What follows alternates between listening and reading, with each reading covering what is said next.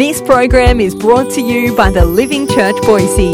This is Restart Hope with Pastor Joel Sicker on FM 94.1 The Voice. You know, God, He invites us to this adventure, but He has to be the captain of your adventure. He has to be the captain of your expedition.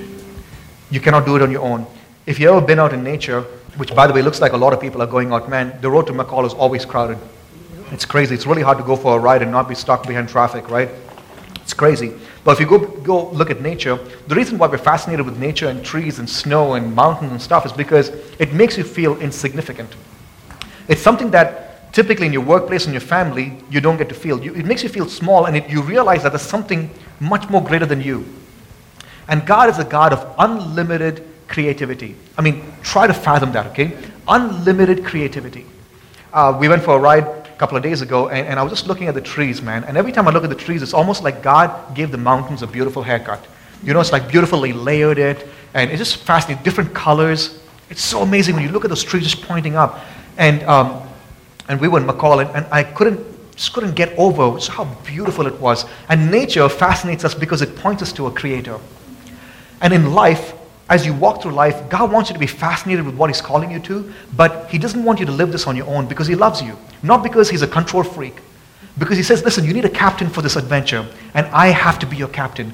And, and that's why, as He walks you through life, sometimes He walks you through hard times so you'll take your eyes off of the eye and fix your eyes on the God with unlimited creativity. Look at how Solomon puts it. Are you tracking with me so far? Am I just like talking to myself? Okay, good. As you.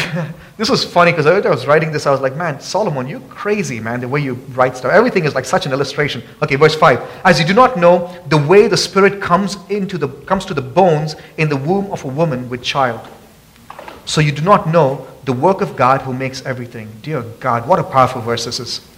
I mean, I don't want to get off on a rant on how even an embryo is a life that God is breathing into.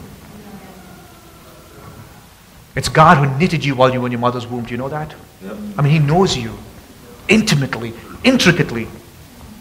He stitched your DNA. I mean, He made you so unique with a plan and a purpose.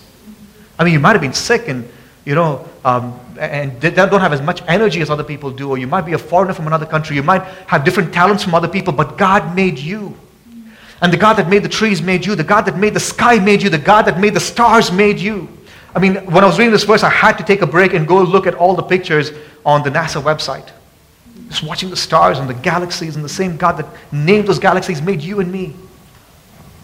And I'm blown away by that.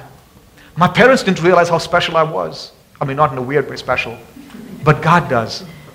Not because they don't want to, because they cannot fathom it. God sometimes will walk you through hard times for you to get your eyes off of the eye and fix your eyes on the God with un limited creativity. And he says, listen, man, you have no idea how that happens. I mean, scientists can study as much as they want, as much as they can, and they can uncover a lot of things, but they can never fathom and understand where does life come from? Where does it even come from? Life, it's a mystery. It's like love. We don't understand it. And, and Solomon is saying, listen, man, you have no idea the way the spirit, ruach, the breath, comes to the bones in the womb of a woman with child. So you do not know the work of God who makes everything. This is a beautiful thing, isn't it? I tried so hard. I tried so hard. God, I tried so hard. And God says, You do not know the mysteries of the way I work. You don't understand the simple ways of how I brought this person that you're pouring into into this world. I breathed my life into them. You do not understand. Your job is to trust me. Cast your life on as many things as you can, on as many different varieties of people as you can, in every way you can. Be patient and continue to trust me there's no perfect weather. Storms will come, trees will fall. You trust me and sow in faith. I am the Lord of the harvest. You do not understand the mysteries of the way I work. I will do my work. You don't understand the mysteries of things. This is funny because sometimes this kind of foolishness, we think that foolishness, when you do not know, should make you run away from God. But a true believer, when he does not know, will lean more into God, not because God's a crutch for him, because God becomes a stretcher. I'll say that again. For us as believers, if you know Jesus, when hard times come, you don't run away when you do not know what God is doing. You actually lean even closer into Him. People who do not know Jesus, who are just there because they want the blessings alone and not the hardships, not the discipline, when hard times come, they run. That's what the Apostle John says, man, those people were not off us. If they were off us, they would have remained with us. Believers will lean in more. And such kind of foolishness, when we don't know, makes us grow in faith because faith actually needs a problem for it to grow. If there was no problems, you wouldn't grow in faith. And sometimes God will walk you through hard times. I tried so hard so that your faith can grow. Take your eyes off of you and fix your eyes on a God of unlimited creativity. Look at the last verse. He says, In the morning, sow your seed, and at evening, withhold not your hand, for you do not know which will prosper, this or that, or whether both alike will be good. What he's saying is, don't stop working. Don't stop living your life. Don't stop living the adventure that God's called you to. In the morning, live your adventure. In the evening, live your adventure. Go to work, live the adventure. Come back home, live the adventure. You're sitting hanging out with your kids, live the adventure. In every area of life, ask yourself, how can this be a great expedition of faith in you, Jesus? Cast my life on everything I can, on every person I come across. Let's look at this verse again before we close. 1 Corinthians 15, verse 58. Therefore, my beloved brothers, be, thank you, and immovable, always abounding in the work of the Lord, knowing that in the Lord your labor is not in vain. It's not useless.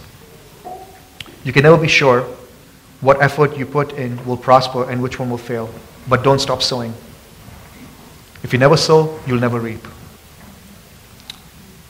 Invest in people. Invest in the kingdom of God. Invest in the work of God. Invest in your family members. Invest in your workplace. Look around like a madman and invest in the lives of every single person you come across. You might be in a family right now where you poured for many, many, many, many, many, many, many years. And you've not seen any fruit. And you could say, I tried so hard. You do not know the mysteries of the way God works. Don't give up now look at life as a great expedition, a great adventure in faith. Would you please stand? We'll pray and we'll close. And as you're standing, um, I want to tell you about one of my favorite missionaries, real quick, before we pray. A guy named William Carey, who came to India. Like I said, he was the one who said, Attempt great things for God, expect great things from God. I think this man's life really sums up this passage really, really, really well. You see, the Baptist mission didn't want to send him as a missionary to India because he was a cobbler, he was a shoemaker. And they said, What's a shoemaker going to go to India and preach? But he realized that his life was called to be an expedition in faith, a great adventure that God was calling him to. His wife said, I don't want you to go to India. I'm not going to go to India. He managed to convince her. They go to India. Just a couple of years later, he finds himself burying his five year old son, Peter, in the Indian soil. He gets malaria, his son gets malaria, and his, his son ends up dying. It was so hard on the family that his wife, she loses her senses. She actually goes mad. If you read the biography of William Carey, it's really heart wrenching. For seven years, for seven years, he tried to pour into the people of India, and there was not one person that wanted to give their life to Jesus because at that time, the English was not painting a very good picture of Christ. In his little biography, it says, he writes, I'm a stranger in a strange land. No Christian friend, a large family, and nothing to supply their wants. In other words, he says, I tried so hard. I left everything. I left my home. I come to this third world country in India. Uh, and God, for you, because you called me, you said this adventure is for me to say yes to. And I came. And now I'm burying my child. My, my wife has lost her brains. And then he writes, Well, I have God. And his word is sure. In seven years, he learned the local language and translated the New Testament. And after seven years, a guy named Krishna Pal gave his life to Jesus. After seven years, one guy gave his life to Jesus and he gets baptized. Carey continues to expect great things. And over the next 28 years, he and a language expert, a pundit, they translated the entire Bible into India's major languages Bengali, Oriya, Marathi, Hindi, Assamese, Sanskrit, and parts of 209 other languages and dialects. Talk about throwing your bread on the waters. 209 other dialects, done, gone. The Bible that my mom used to read in Tamil was translated by William Carey. He also helped abolishing a system called the Sati system, which in India, because of reincarnation that they believed in, whenever a husband would die, they would throw the wife on the fire that the husband is burning in when he was being cremated because they wanted him to have his wife in the afterlife. And an English missionary helped to abolish that. What a beautiful thing. Talk about investing your life. But this is how it ends. By the time Carey died, He had spent 41 years in India without a break or vacation. His mission could only count about 700 converts in a nation of millions. In 41 years, he gave his life, buried his children, lost his wife. He learned as many languages as he can, started a printing press, translated the Bible. The printing press burnt down, went back and did it all over again. Only about 700 people in, in, in 41 years of spending his whole life. But listen to this. But he had laid an impressive foundation of Bible translations, education, and social reform. Isn't it true? And even till today, the Serampore University is well known. Amazing preachers come out from that seminary, started by William Carey and his ministry. You might be saying, I tried so hard. You might not see the effects of you casting your life on people in your lifetime. But who knows? Maybe God's calling you to leave a legacy for generations.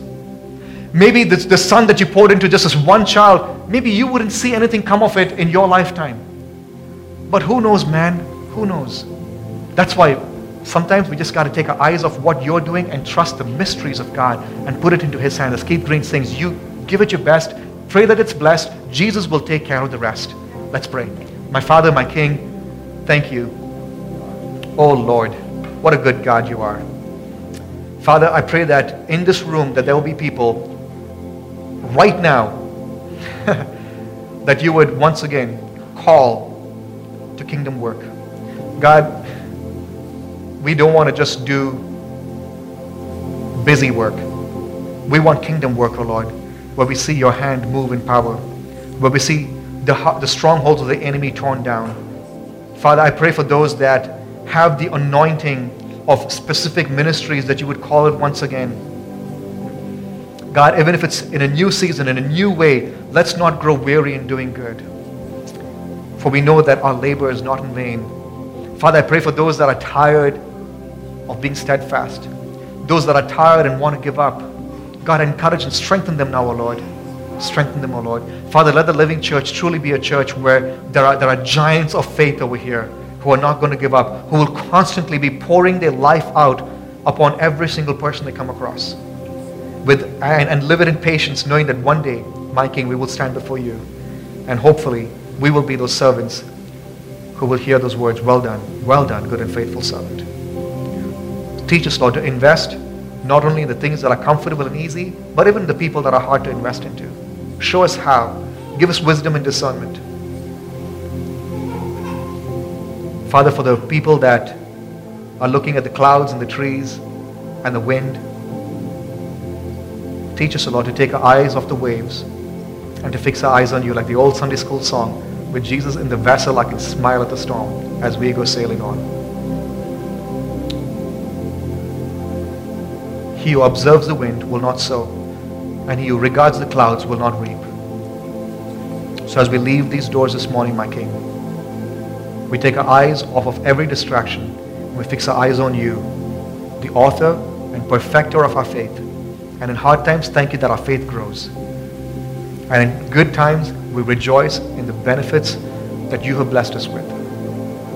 And Father, more than anything, I thank you so much for forgiving us of all our sins and making us your children, your servants in your vineyard. And now, O Lord, this morning, we gladly will put our hands on the gospel plow and not look back gladly put our hands on the gospel plow and not look back and say, use us for your kingdom's work. In every way we can, Lord. Our money is yours, our houses are yours, our family is yours, our, our relationships are yours, our talents are yours, our lives are yours. We gladly surrender. Use us for your glory. Use us for your glory. Mysterious God that you are, work in mysterious ways. Awesome, eternal God that you are, be awesome and eternal in our lives. We thank you, Lord. We thank you. We thank you. Now, may the grace of our Lord Jesus Christ, the love of the Father, and the beautiful fellowship of the Holy Spirit rest and abide on each and every one of you, guiding you in every way to be productive for the kingdom of God. In Jesus' name. Amen. Amen. Amen. Amen. Amen. God bless you guys. Join us this Sunday at the Living Church Boise. Service and address can be found on our website www.thelivingchurchboise.com. Visit our website for service time and address.